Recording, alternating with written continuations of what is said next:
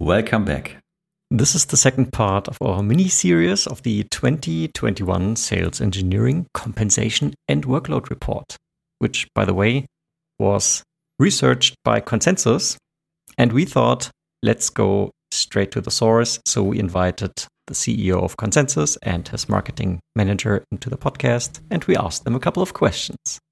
If you haven't listened to the first part that came out yesterday, this is where Jan and myself just go through the entire report and talk about some specific points.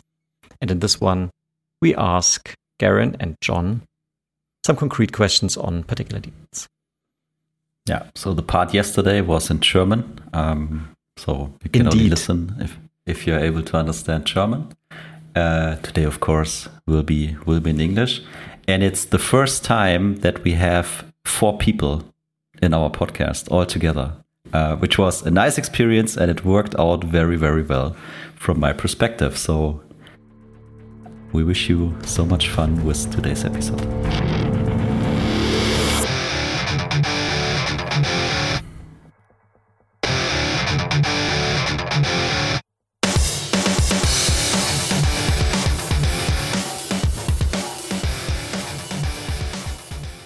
Sales Excellence, your podcast for software B2B sales and pre sales. My name is Tim, and I'm a sales engineer at Seismic. And I'm Jan, a pre sales leader at SAP. Welcome to our new episode. Jan, I have to announce something to you. Today we have a premiere, so to say. First time we actually have two guests on this podcast, which makes me incredibly proud. That's the way to pronounce that word. And the first person joining us is today John Cook, and he's a marketing manager at Consensus. Welcome to the show, John. Thanks for having me on. Glad to be here. Fantastic. And secondly, we have Garin Hess. He's actually the founder and CEO of Consensus. Thanks for joining us, Garin. Uh, it's wonderful to be on the show, Tim. In fact, when I stalked both of you on LinkedIn, I discovered, uh, Garin, we actually were almost colleagues because you used to work at Callidus Cloud before, if I saw that correctly. So that, that was a that was a fun surprise to notice. Yeah, yeah. Callidus Cloud actually acquired my last startup um, a good ten years ago or something. So yeah, I worked with them for about a year. nice coincidence. So, I mean, so clearly you are sort of a serial founder, right? You just mentioned you founded uh, already previously a company before Consensus, and Consensus is a demo automation platform, and I'm happy for you to sort of explain that maybe a bit further. But what I understand is it's specifically designed, obviously, to address pain points of the pre-sales organizations around the world, right?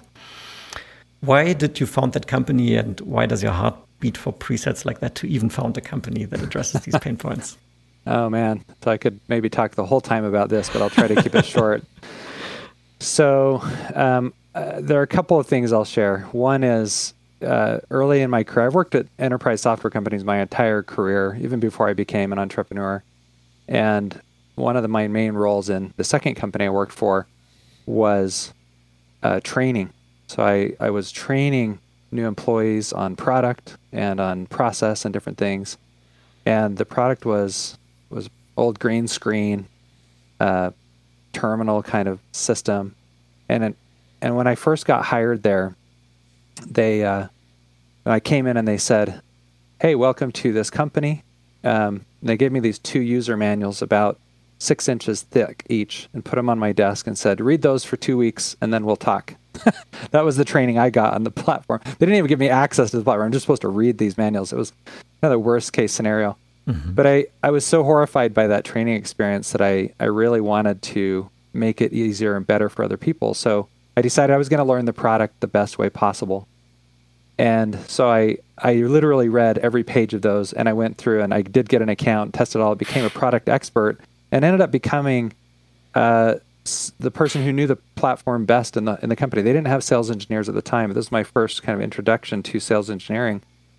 So because I knew the platform better than anybody and knew all the different configuration options and things better than anyone, I started getting called into sales calls and and then eventually when they when they started uh, hiring sales engineers, I was involved in training sales engineers, right? So um, kind of by force of nature at that company, I got involved in sales engineering and it really helped me realize how critical it was to be able to come on, understand the platform well enough that you could listen to the customer, understand what they need, and then say, this is how you configure everything to get what you need, right? And and so from that time forward, I I had a, a real strong affinity for sales engineering. But I'd say the reason I founded this company is because in my last startup, uh, one day I was backing up the sales team. Um, they were overwhelmed with leads, which was a good problem to have. But um, I did six demos back to back, and they were just kind of the Harbor Cruise demos, right? Introductory, standard demos, and and I was exhausted by the end of the day. I literally had no time in between, and I and I just thought I just did the same thing over six times, and I tried customizing it to each each person that joined differently, but really it was just kind of some of the same content, a different emphasis here, a different mm-hmm. emphasis there. And I just thought there's got to be some way to automate this. There must right? be a better way. Yeah, there has got to be a better way.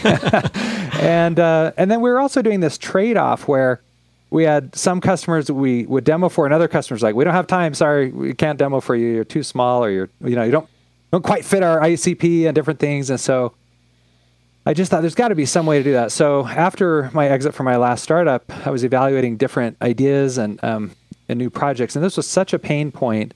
Um, I started talking to um, sales leaders, sales engineers, even marketing leaders at the time, um, asking them about demos and how they handled this. And so that's kind of where all that all that started.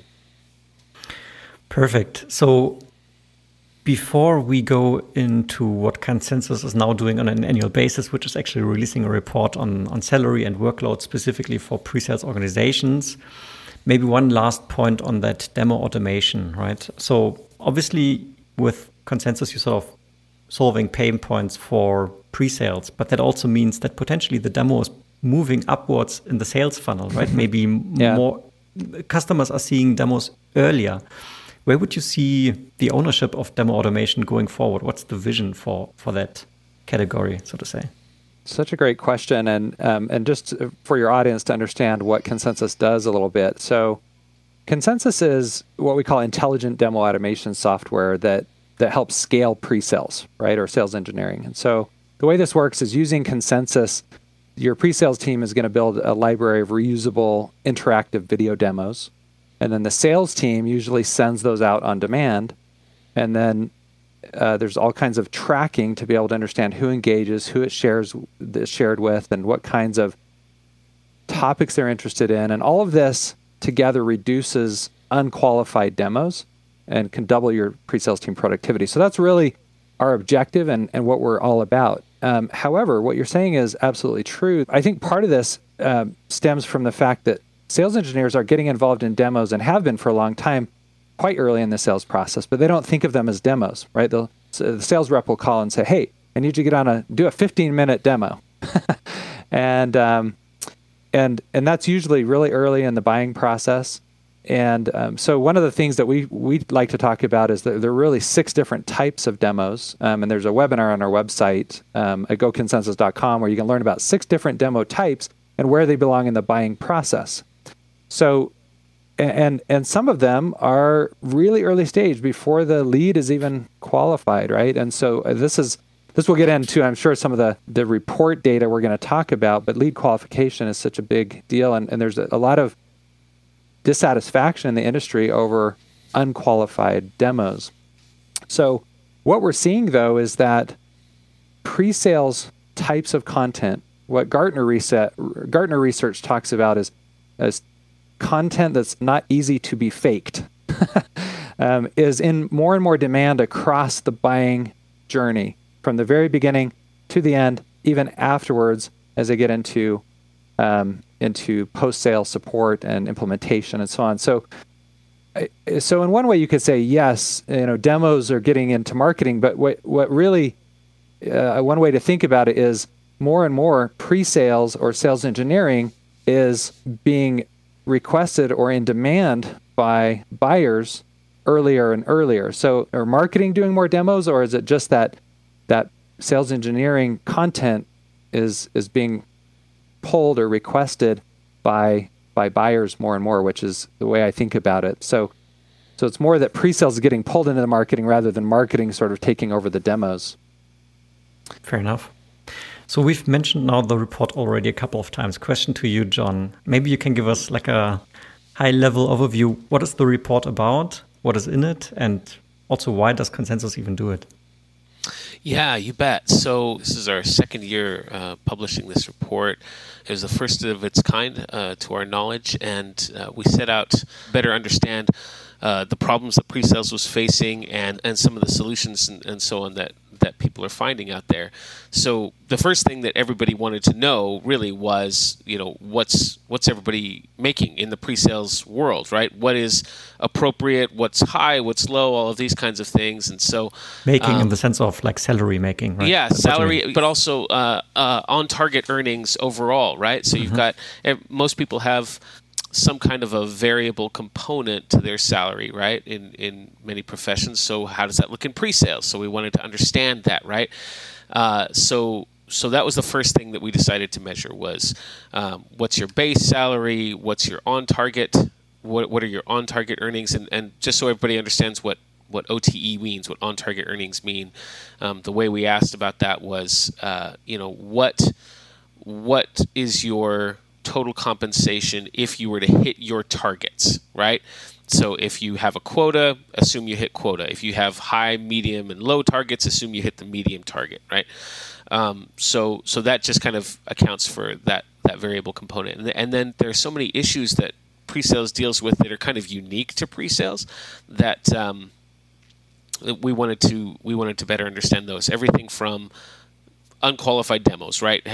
We hear we hear numbers of you know 50% in the field that people are dealing with 50% of their of their demos coming through unqualified. So we were like, we want to know really what is that number across you know different metrics and so on, and then how are pre-sales people measuring performance? Uh, what are the KPIs? What are the, you know, uh, how does it vary between leaders and, and practitioners? Do they report differently? All of this kind of thing. So, so we launched this report. It was a howling success our first year, and um, what was really fun was being able to publish not just a few insights here and there, but we really we really took a lot of pleasure in providing full distributions, histograms. You know, you can see where you fall on a continuum as opposed to just measuring yourself against what somebody tells you is an average, right? That was the impetus behind the report. So thank you for that, John. So obviously, well, the report is pretty comprehensive, right? In fact, I just recently looked at the 2020, and now I looked obviously at the 2021. There's a substantial um, higher number of pages. I think in total right now you have like 56 pages. So very comprehensive, but super interesting. In fact, and there's two sections, right? It's all about salary and it's workload, as you just pointed out. And we want to go into both areas here today. Um, we're not going to talk about everything. We're going to sort of cherry pick a few questions here and there.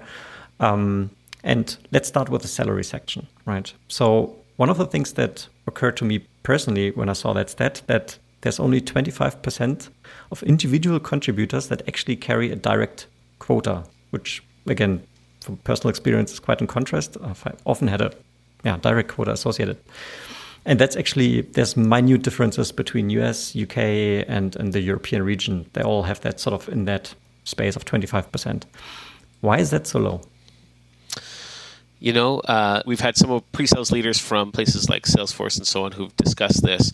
I think pre-sales traditionally is is not as associated with carrying a, a personal number. Very often, pre-sales is is less associated with that. Um, lots of people have strong feelings on this, you know, one way or the other. I think sometimes it comes down to cultural differences as well. I'll give you an example. If you carry a quota personally in the United States, let's say you're a pre sales practitioner as opposed to a leader.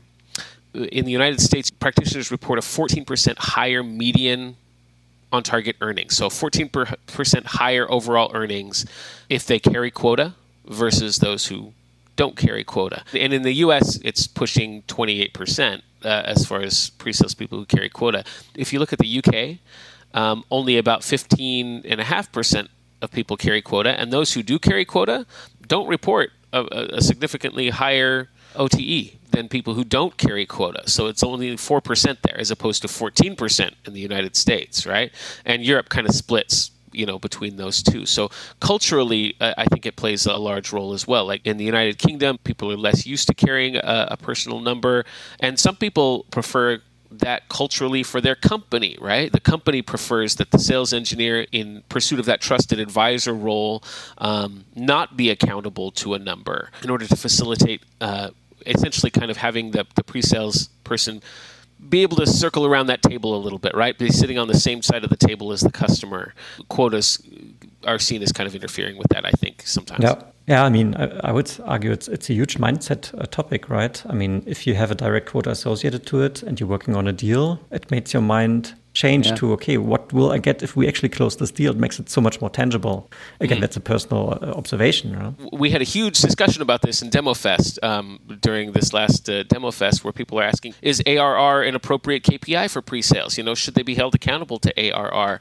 And, and the response, the consensus seemed to be overwhelmingly yes, there needs to be an element of ARR there.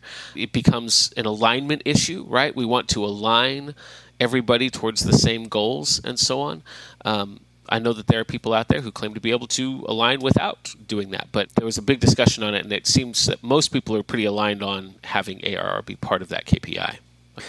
Yeah, and I was going to say, um, related to that, I don't know, Tim, if you're going to talk about the KPIs part of the report later, but the number one KPI is revenue and ARR, which kind of aligns to this thing about quota. But out of over a thousand responses, right, there are only 624 that said that they have that that's one of their KPIs. So that means there are about 400 out of out of the audience, right? 40% basically saying we don't have a quota or a measurement on ARR.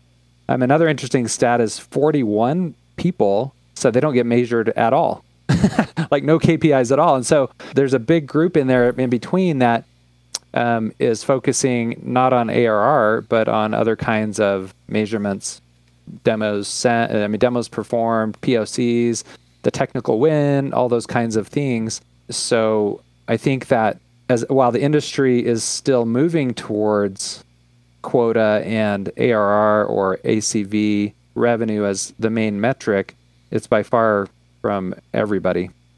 Yeah, I mean that that would have been my follow up question, right? Do you see a trend? Like you've done this report now twice, so you have the data at least compared to last year. Um, I don't know, maybe also from personal experience. Do you see that there is a shift towards more quota carrying, or does it stay pretty much the same over time? Uh, well, we actually had expanded the, the survey this year, so we didn't actually ask about quota specifically last year. So this this will be our first year of data on that.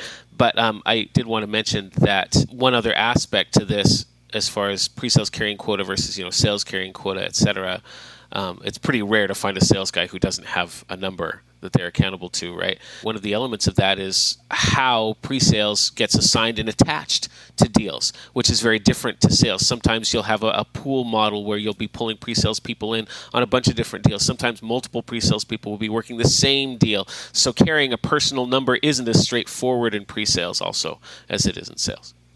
Yeah. So, John, just quickly for the audience to clarify. So, ARR is annual recurring revenue Correct. And ACV is, of course, annual um, contract value. Correct. Thanks. Yeah, fair enough. So, I mean, while I was browsing through this, there was one other question that came to mind where I was wondering, okay, maybe it would have been worth asking this, and maybe you did. Um, I'm not entirely sure, even though I did re respond to the to the survey. I was curious.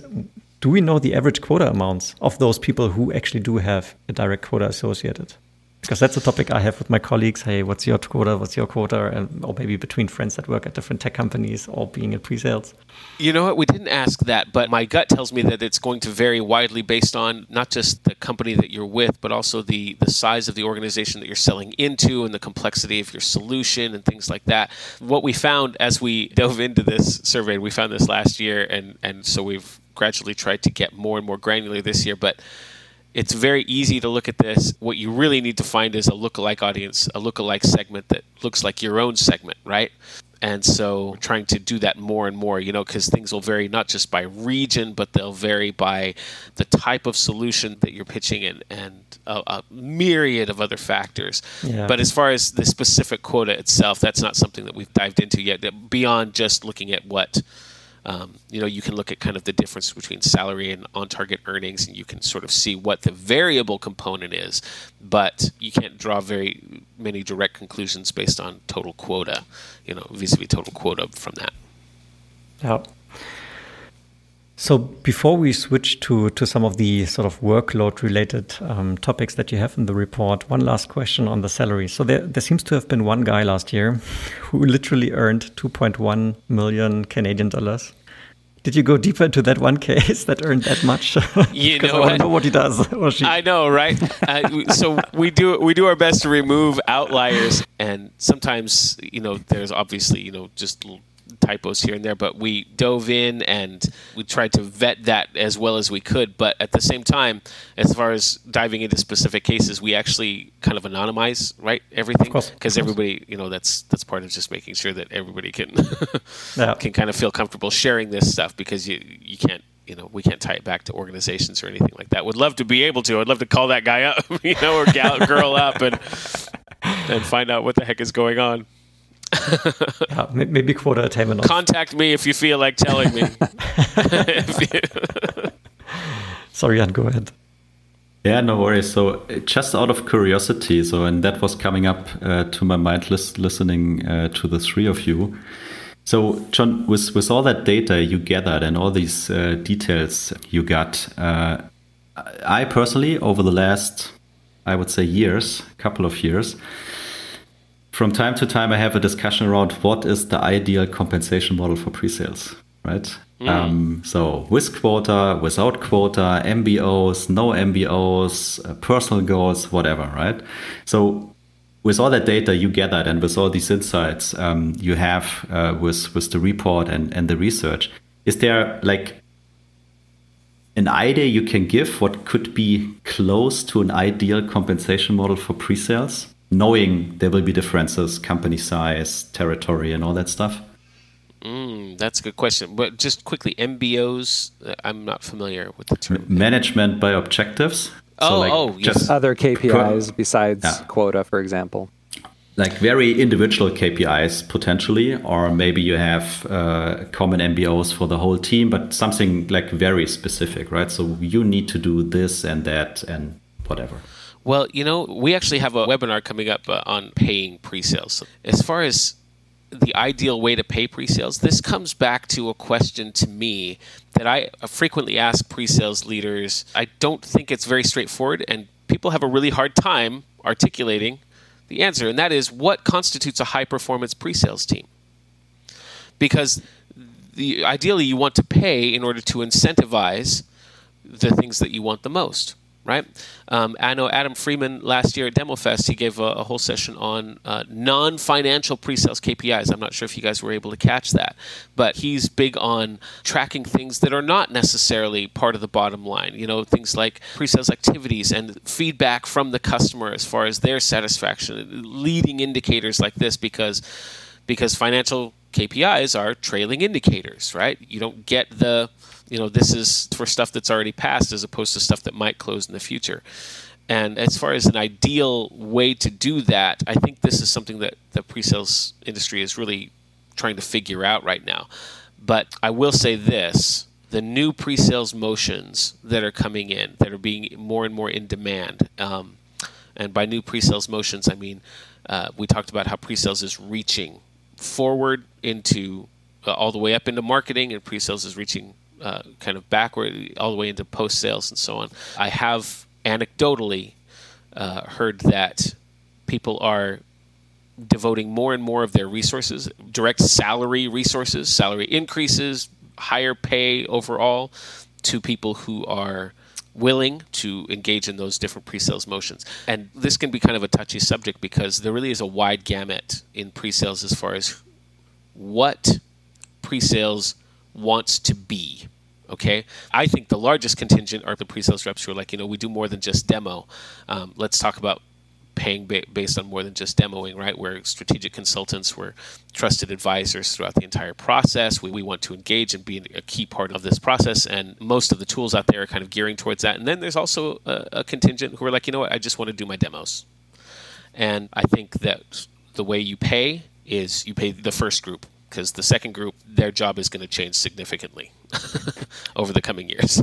Um, if I could jump in on this question just from the CEO's perspective, because I wrestle with this all the time, not just with sales engineering compensation, but also all kinds of compensation. And there's one argument that says only pay on the outcome, which would be quota, period, right? Because if you don't get that, then what else matters, right? In fact, it used to be the technical win was everything. And I always thought that was kind of funny because if you got a technical win, but you didn't win the deal, well, whoop de doo.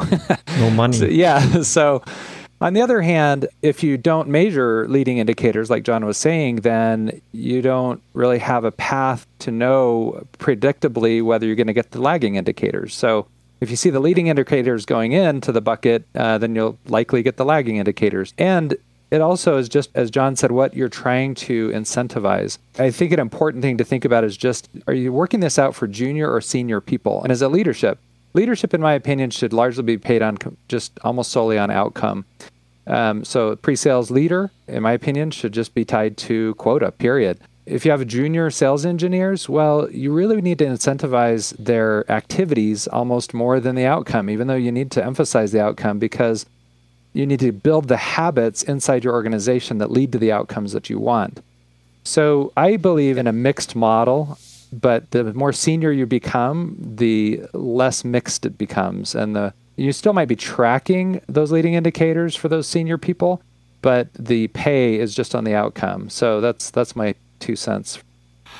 Yeah, thank you for that. And since we are already on the topic of KPIs, there was one question that came to mind while reading the report, right? Because I was looking at the, the, the, popularity of the different KPIs, and there was one in there which I think is on place number four, which is close percentage between won and lost, right? That's one KPI. Mm. And that is in connection with something else that is in the report, um, with a high degree of very unqualified activities, plenty of demos early in the sales cycle, not qualified, no discovery, and so on. And my thought was, okay, well, if you're putting a KPI up where I'm measured between close, close percentage won lost and do a lot of unqualified activity, that's really unfair, yeah, it? very. yeah, it feels almost underhanded that you're going to be measured on this, but if you don't have any qualification gates, and this is something that we find talking to many of our customers and, and pre-sales leaders and organizations is they really don't have anything to prevent the unqualified demo from happening. So, so if sales says jump, you jump. And if they ask for a demo, you do a demo. Um, and the organizations that are being proactive about qualifying before sales engineering gets involved, which incidentally we call a demo qualified lead. So we've come up with this term demo qualified lead to say this is the gate that should happen.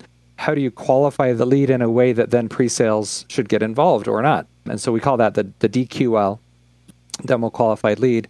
Well, the organizations that are implementing that demo qualified lead are are able to uh, reduce that quite a bit. Um, and there are different ways that you can try to do that. But I agree that uh, if you are measuring that close rate, you've also got to try to put in some gate that will help measure that uh, because they're inversely related, right? Theoretically. Yeah, uh, absolutely. And measure it. The more we talk to pre-sales teams, the more we, we realize that many of these things, many of these um, metrics, like how many how many of your demos are unqualified, how long does it take before a prospect gets a demo? Teams don't know their their own numbers sometimes, right? These are things that we need as, as pre-sales teams to get a hold of, to get a handle on, um, just to know where our baseline benchmarks are, right? So we can we can track improvement. So when it comes to the demo activities, right? Um, one one aspect that you're also mentioning within the report that I found quite quite interesting and triggered yeah, a thought on my own here is that you talk about the number of demos and the number of demos required to actually close a deal right? And I think the median is currently sitting at like three or something, uh, which are obviously quite a broad range. In some companies, you can close a deal after one demo. In some cases, maybe you need 20 and everything in between. The median is sitting at three. And I was thinking it's obviously it's directly connected to the number of stakeholders, which is another aspect you also cover, right? How many stakeholders uh, are involved in a deal? And I think you measuring the median is at six, right? And obviously, I would expect, okay, the more stakeholders I have, the more demos I could do. But maybe, and this is the thought, right? Because I was torn, okay, with so many stakeholders, what is really better? More focused demos for each stakeholder, resulting potentially in more demos, but more focused demos? Or just one really big bang, so to say, where everyone is involved that satisfies everyone? Or maybe the truth is somewhere in between. What are your thoughts on this one? Mm-hmm. Well, Garin. yeah. so, so we have a lot of thoughts on this, but yeah, it's interesting. The data shows that the median number of demos to close is three, but if you've got six or more stakeholders, then you've got four demos to close, right? Mm-hmm. So there's this clear mm-hmm. correlation. And you might say that the customer, the buyer, each stakeholder in the buying group, they want a demo uniquely tailored to them, right? If you just take it solely from the buyer's perspective, they would like to have a demo just them themselves with the sales engineer, perhaps.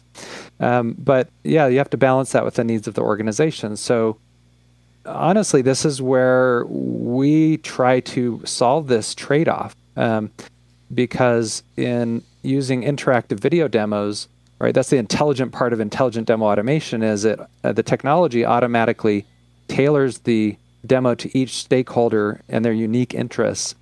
What we're seeing that some of our buyers are doing is um, in in lower and mid market deals, they're using these pre-built demo uh, libraries, but many many of our customers are also using demo automation technology to take the demo that they actually did, uh, record it while they're doing it, and then they put it into the the platform and send it out as a follow-on. Because a lot of times these other stakeholders either aren't there, uh, they haven't been identified yet, or they just weren't able to make it, and so they they use that as a way to then tailor it when they're not there. So they're kind of doing this hybrid approach where they're doing the demo and they're obviously picking the personas they're demoing for because you can't demo perfectly tailored to each person live in the same live meeting.